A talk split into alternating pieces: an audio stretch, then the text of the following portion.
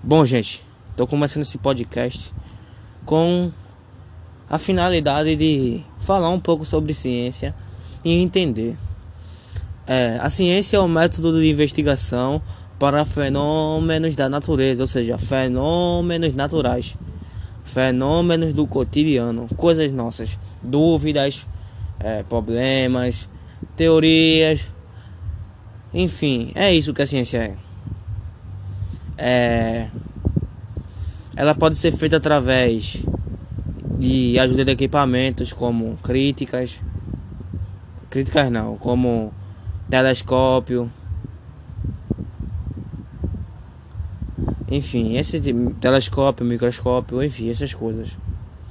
Ela tem que ter uma característica especial que ela tem que ser submetida a testes e críticas para ser aprovada. É como se fosse uma lei no Planalto. O presidente, não é porque ele é o presidente que ele pode aprovar qualquer coisa. Não, ele precisa mandar para o Planalto, ele precisa mandar para o Congresso, para o Congresso ver, analisar e talvez possivelmente aprovar. Então a mesma coisa aqui. Ela precisa ser testada, ela precisa ser vada, ela precisa ter argumento para ser validada, ou seja, para ser oficializada aquele negócio. Não é qualquer coisa que pode ser chamada de, de ciência. Ela também sofre ajuda dos fatos, gente. Ou seja, os fatos são muito importantes. O uso, da, o uso do raciocínio lógico na ciência é fundamental. Temos também o que chamamos de hipótese. A hipótese é um palpite, uma coisa que também que tem que sofrer um determinado experimento. A hipótese precisa ser testável. Precisa ter um teste lógico, ou seja, precisa ter alguma lógica no que você está falando ou precisa ter um experimento com alguma coisa. Não pode ser qualquer coisa.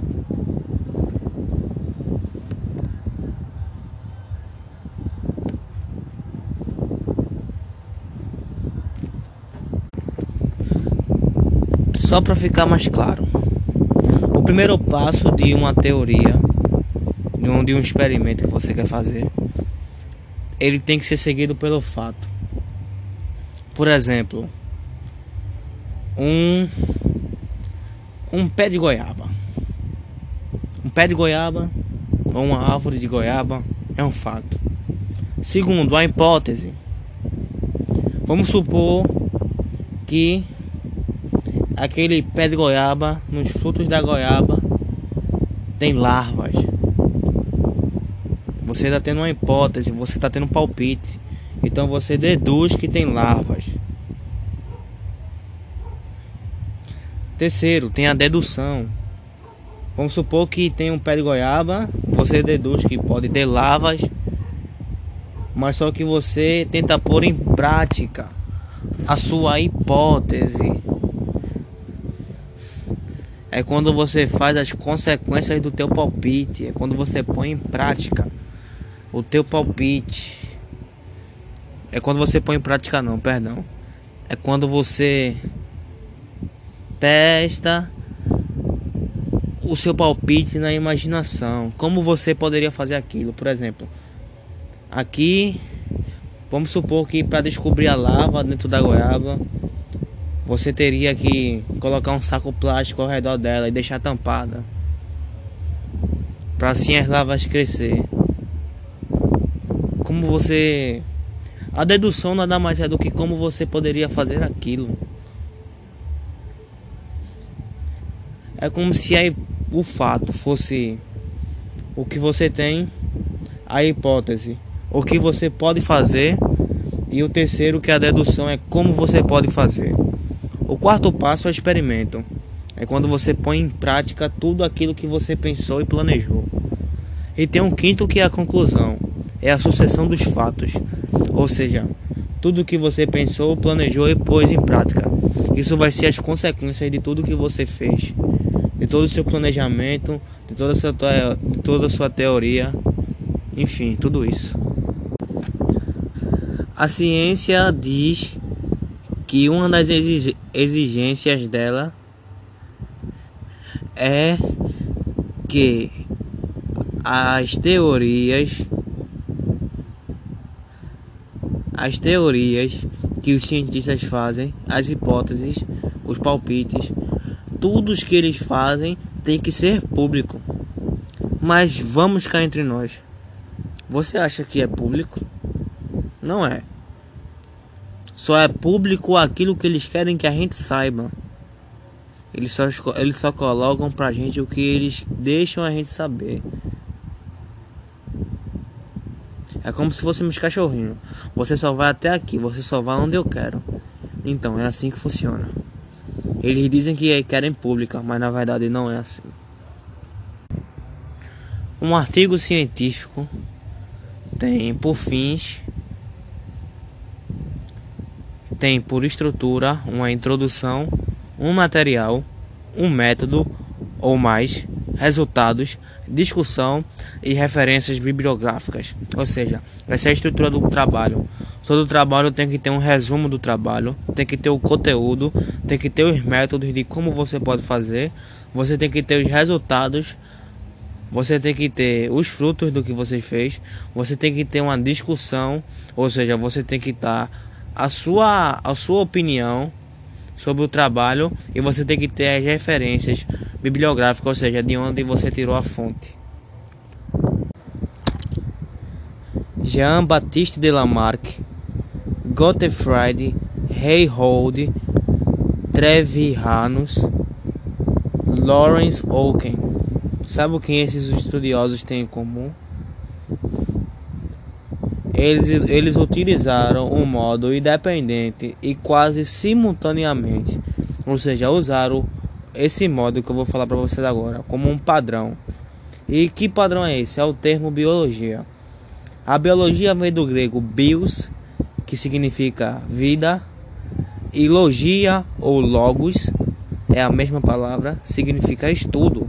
Ou seja, biologia nada mais é do que estudo da vida. Norman Allwright, Maynard Smith, Jeffrey Wicken, esses são todos cientistas. Sabe o que eles têm em comum? O fracasso do que? De nunca terem conseguido chegar a uma conclusão ômega, ou seja, uma conclusão que fizesse acabar com todas as dúvidas e as pesquisas possíveis sobre do que é vida todos eles e mais outros só chegaram à conclusão de que não consegue definir consideravelmente de uma forma clara o que é vida. Todos esses que eu citei e mais, eles só conseguiram até o momento da palpite, mas nenhum deles chegou com uma, com uma afirmação, ou seja, conseguiram afirmar o que é vida de verdade. Ambos tiveram suas hipóteses, suas teorias, seus palpites, mas nada disso do que eles falaram não conseguiram provar e definir ou ter provar e definir, ter uma definição principal do que é vida.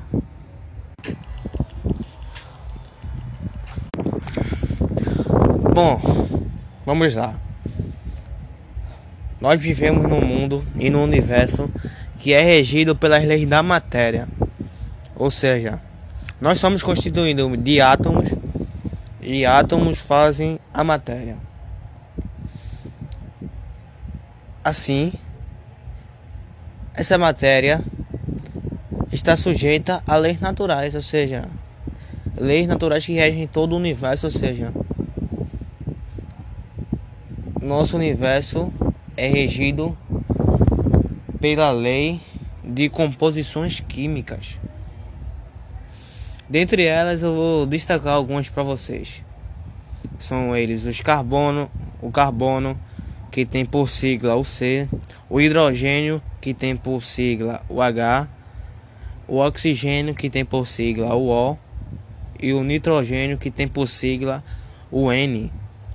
E também temos também outros importantes, mas só que em menor proporção, ou seja, também temos outras outras substâncias, outros elementos químicos, mas só que em menor proporção, que são eles o fósforo, que tem por sigla o P, e o enxofre, que tem por sigla o S.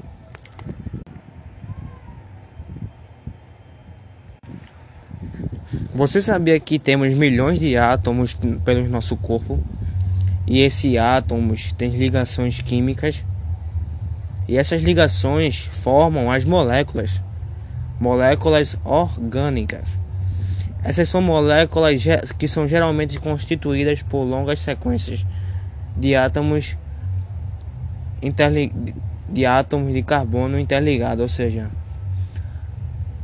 uni, ou seja, é formado por grandes unidades, ou seja, por grandes grupos, por grandes conjuntos, por grandes multidões e milhões de, de átomos de carbono interligados, ou seja, átomos unidos, aos quais estão unidos átomos de outros elementos componentes da molécula. Olha, temos outros elementos também componentes nessa molécula. Não se resume a um padrão específico. Temos vários tipos, que são muitos, mas isso não é o nosso foco. Eu vim aqui também aproveitar para deixar os principais tipos de molécula orgânica, que são as proteínas, os glicídios, os lipídios e os ácidos nucleicos. Nosso sistema é composto por uma organização celular. E dentro dessa organização celular temos as células, que são substâncias distribuídas e combinadas de forma atualmente organizada. E dentre as células, ou seja, essas são substâncias, ou seja, são elementos químicos bem distribuídos e combinados, ou seja, cada um fazendo sua função de uma forma especial, de um, na melhor forma possível, de uma forma basicamente perfeita, sendo combinadas, ou seja, igual no trabalho, você percebeu no trabalho numa empresa, para uma empresa crescer, ela precisa de funcionários. E dentre esses funcionários, eles são distribuídos de muitas as formas. Tem funcionários responsáveis pela limpeza, tem funcionários responsáveis pela administração, tem funcionários responsáveis pelo marketing, tem responsável responsáveis pela propaganda, tem funcionários responsáveis por, por atrair clientes para a empresa. Então, a mesma coisa são na célula. Cada célula tem uma função. E dentre essas funções são armazenar água, e entre outras coisas. São muitas funções da célula, muitas funções. O que acontece? Quando milhares de elementos químicos, ou seja, milhares de moléculas se juntam e cada uma fazem uma função, fazendo uma função, trabalhando em equipe. E quando elas trabalham em equipe e fazem uma função e fazem a sua função, a sua função de forma especial, ou seja, na melhor forma possível, elas são chamadas de célula, porque elas são muito importantes para o nosso corpo. Temos dois tipos de célula. A célula procariótica, que não tem nenhum compartimento membranoso, ou seja, não tem nenhuma função é uma célula basicamente vaga, onde só há união das moléculas. E tem a célula eucariótica que tem inúmeras estruturas e compartimentos, ou seja, várias ou seja, várias funções. Se lembra de que eu falei que cada molécula tem uma função especial no começo? Então, essas moléculas são responsáveis por digestão, transporte e armazenamento de substâncias e além disso, tem um compartimento especial que é o núcleo, ou seja, as células são um conjunto de moléculas que juntas trabalhando em determinadas funções fazem o nosso corpo trabalhar bem. Quando essas moléculas se juntam e cada uma exerce suas funções, é, digestão, transporte e armazenamento de substâncias, queima de gordura, enfim, armazenamento de gordura, armazenamento de água. Quando cada uma se junta e trabalha na sua função, faz cooperar o funcionamento do corpo. E quando essas moléculas trabalham e se unem, elas são chamadas de célula. É... E temos também a célula procariótica, só revisando, que ela não tem praticamente nenhuma função, é só a união das moléculas mesmo. E tem a eucariótica, que é a eucariota que tem várias funções. Temos também o metabolismo. O metabolismo é o processo de queima de energia do nosso corpo. Então, você sabia que o, o corpo, por si só, sem fazer exercício, ele queima caloria?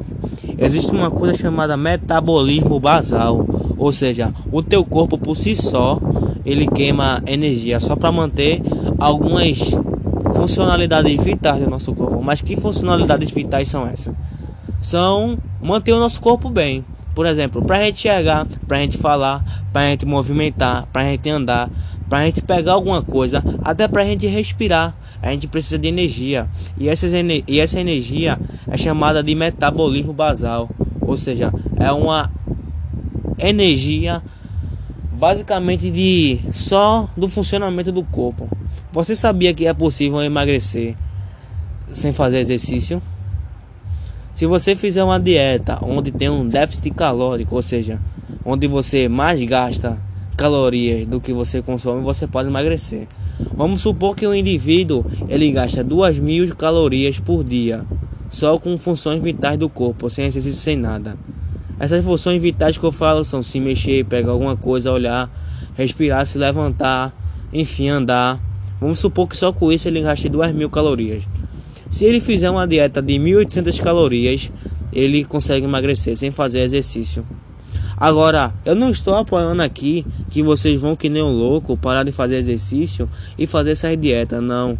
Porque o exercício, além de por si, por si só ele queimar a gordura, ele também é, ele é um ótimo escape para o nosso corpo, porque através do exercício o nosso corpo libera hormônios da felicidade, ele diminui o hormônio do estresse do cortisol, que é o cortisol, ele também ajuda na capacidade de respiração pulmonar, ou seja, te dá uma capacidade de respirar melhor, ele ajuda o teu pulmão, ele também ajuda no processo digestório. Sabe quando você tá correndo e do nada dá uma dor de barriga para você soltar um peido? Então, é o teu organismo trabalhando mais rápido, ou seja, é o teu corpo queimando, queimando e fazendo o teu organismo trabalhar e ele e assim, quanto mais ele trabalha, Quanto mais você estimula seu corpo com exercício físico, mais saudável você fica. Agora também eu também não vim apoiar aqui para você ficar que nem um louco o dia todo fazendo exercício, porque você também corre o risco de ter lesões, de ter fadiga e de ter uma doença aí que agora eu esqueci o nome, que ela é caracterizada pelo cansaço crônico, ou seja, você pode cansar, pegar um cansaço muscular e ficar pro resto da vida. Então tenha cuidado. Não faça exercício nem de mais nem de menos, mas na medida certa. Mas se caso você tenha problemas no coração, se caso você sofrer um acidente e não pode se movimentar, lembre-se, você pode emagrecer sim. Se você fizer um déficit calórico, seguir a dieta do, do jeitinho bom, eu digo que você consegue. E eu posso comprovar, porque aconteceu comigo. Teve uma vez que eu me machuquei jogando futebol e eu pensei que eu ia engordar. Eu fiz uma dieta que tinha um déficit onde eu mais, onde eu mais queimava caloria do que eu consumia e eu consegui emagrecer mais do que fazendo exercício. Então tenha calma, vai dar tudo certo. Reação em movimento. Você sabia que o nosso corpo ele é capaz de sofrer reações em movimento? O movimento, ele é um movimento que tem intuito de fazer aquilo, ou seja, você tem uma finalidade, você quer fazer aquilo de propósito, por exemplo, andar.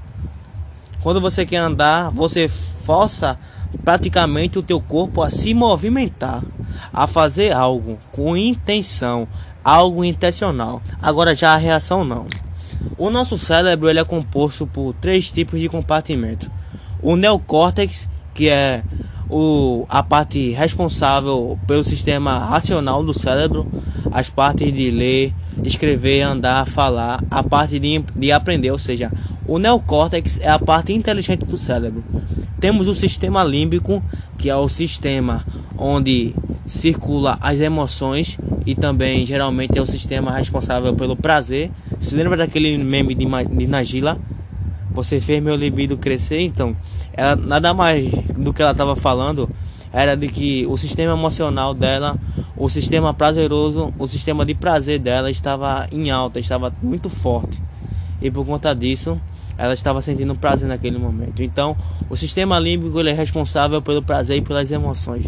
E também temos o complexo R, ou cérebro reptiliano, que é um cérebro sobrevivente. O cérebro responsável pelas reações do nosso corpo. Sabe quando você leva um sustão e do nada você se mexe, dá um murro, pula, soca alguém, sei lá, faz alguma coisa inesperada? Então, é, essa reação vem do cérebro reptiliano. Quando você se mexe alguma coisa de forma involuntária, faz alguma coisa sem a intenção, é porque ela é causada pelo cérebro reptiliano. Reptiliano vem de réptil, vem de animais, vem de coisas irracionais, coisas que você não teve o intuito de fazer.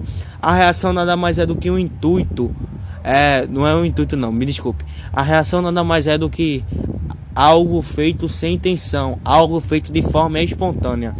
A reação nada, eita meu Deus do céu, a reação nada mais é do que algo feito sem intenção, que não foi intencionalmente. O movimento ele é feito com intenção, a reação não. Imagina que um leão quer te matar, sei lá, que você vai fazer um passeio na África lá, aí do nada seu carro quebra e quando você desce você vê um leão correndo na sua direção. O que você vai fazer? Já que o carro tá quebrado, você vai fazer o que? Você vai ter que correr, subir em cima do carro, ou mesmo até entrar dentro do carro. Mas você vai fazer alguma coisa, você vai reagir. Porque você não quer morrer. Então, nessa nesses momentos, o nosso modo irracional ou seja, o nosso modo de sobrevivência é ativado. Tudo para o nosso bem, para que a gente não venha perder a vida. Sabe quando tá tendo um, um desentendimento e tal, aí do nada, só quem mora em comunidade vai saber, em favela. Aí do nada começa a ter bala e você tá no meio da rua. O que acontece? Você começa a correr do nada da, pelos becos, desesperado, tentando entrar em uma casa para não morrer, porque você sabe que se uma bala pegar em você, você corre risco de morte. Então, a gente só corre, a gente só grita, a gente só fica desesperado nesses momentos, porque o nosso cérebro ele é ativado no modo sobrevivência. Então, reação é quando você faz algo sem a intenção. Movimento é quando você faz algo com intenção.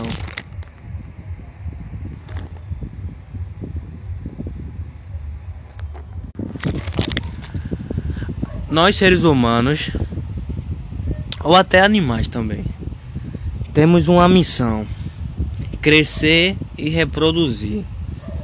Todos nós seres humanos evoluímos e também nós crescemos. Mas chegamos uma hora que paramos de crescer e chega o momento de reproduzir. Mas uma curiosidade sobre o crescimento. Você sabia que seu, seu nariz e sua orelha nunca param de crescer? Tá sabendo agora? Enfim, quando atingimos certa, certa idade, certo tempo, certa maturação, o nosso corpo ele para de se reproduzir, eh, se reproduzindo, ele para de evoluir em algumas áreas. Ele para o crescimento em algumas áreas, ele estaciona e ele começa a focar na área da reprodução. Existe a reprodução assexuada, que é aquela em que um indivíduo, um animal ou um organismo, uma planta, ela se reproduz sem o contato sexual, ou seja, sem a ovulação entre os espermatozoides, sem a, a, ovulação, e tem a reprodução sexuada, que é aquela que é geralmente é a partir do sexo ou quando é não é sexo é através da união de gametas entre o a espécie feminina e a espécie masculina.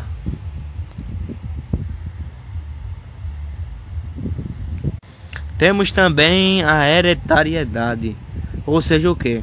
Quando você se reproduz, você no homem e a mulher também, nos gambetas dele, eles eles não levam só um meio de reprodução, eles não levam só uma semente, eles levam também traços dele, traços, características, porque assim formam as diferenças e essas diferenças tornam todos os seres humanos especiais.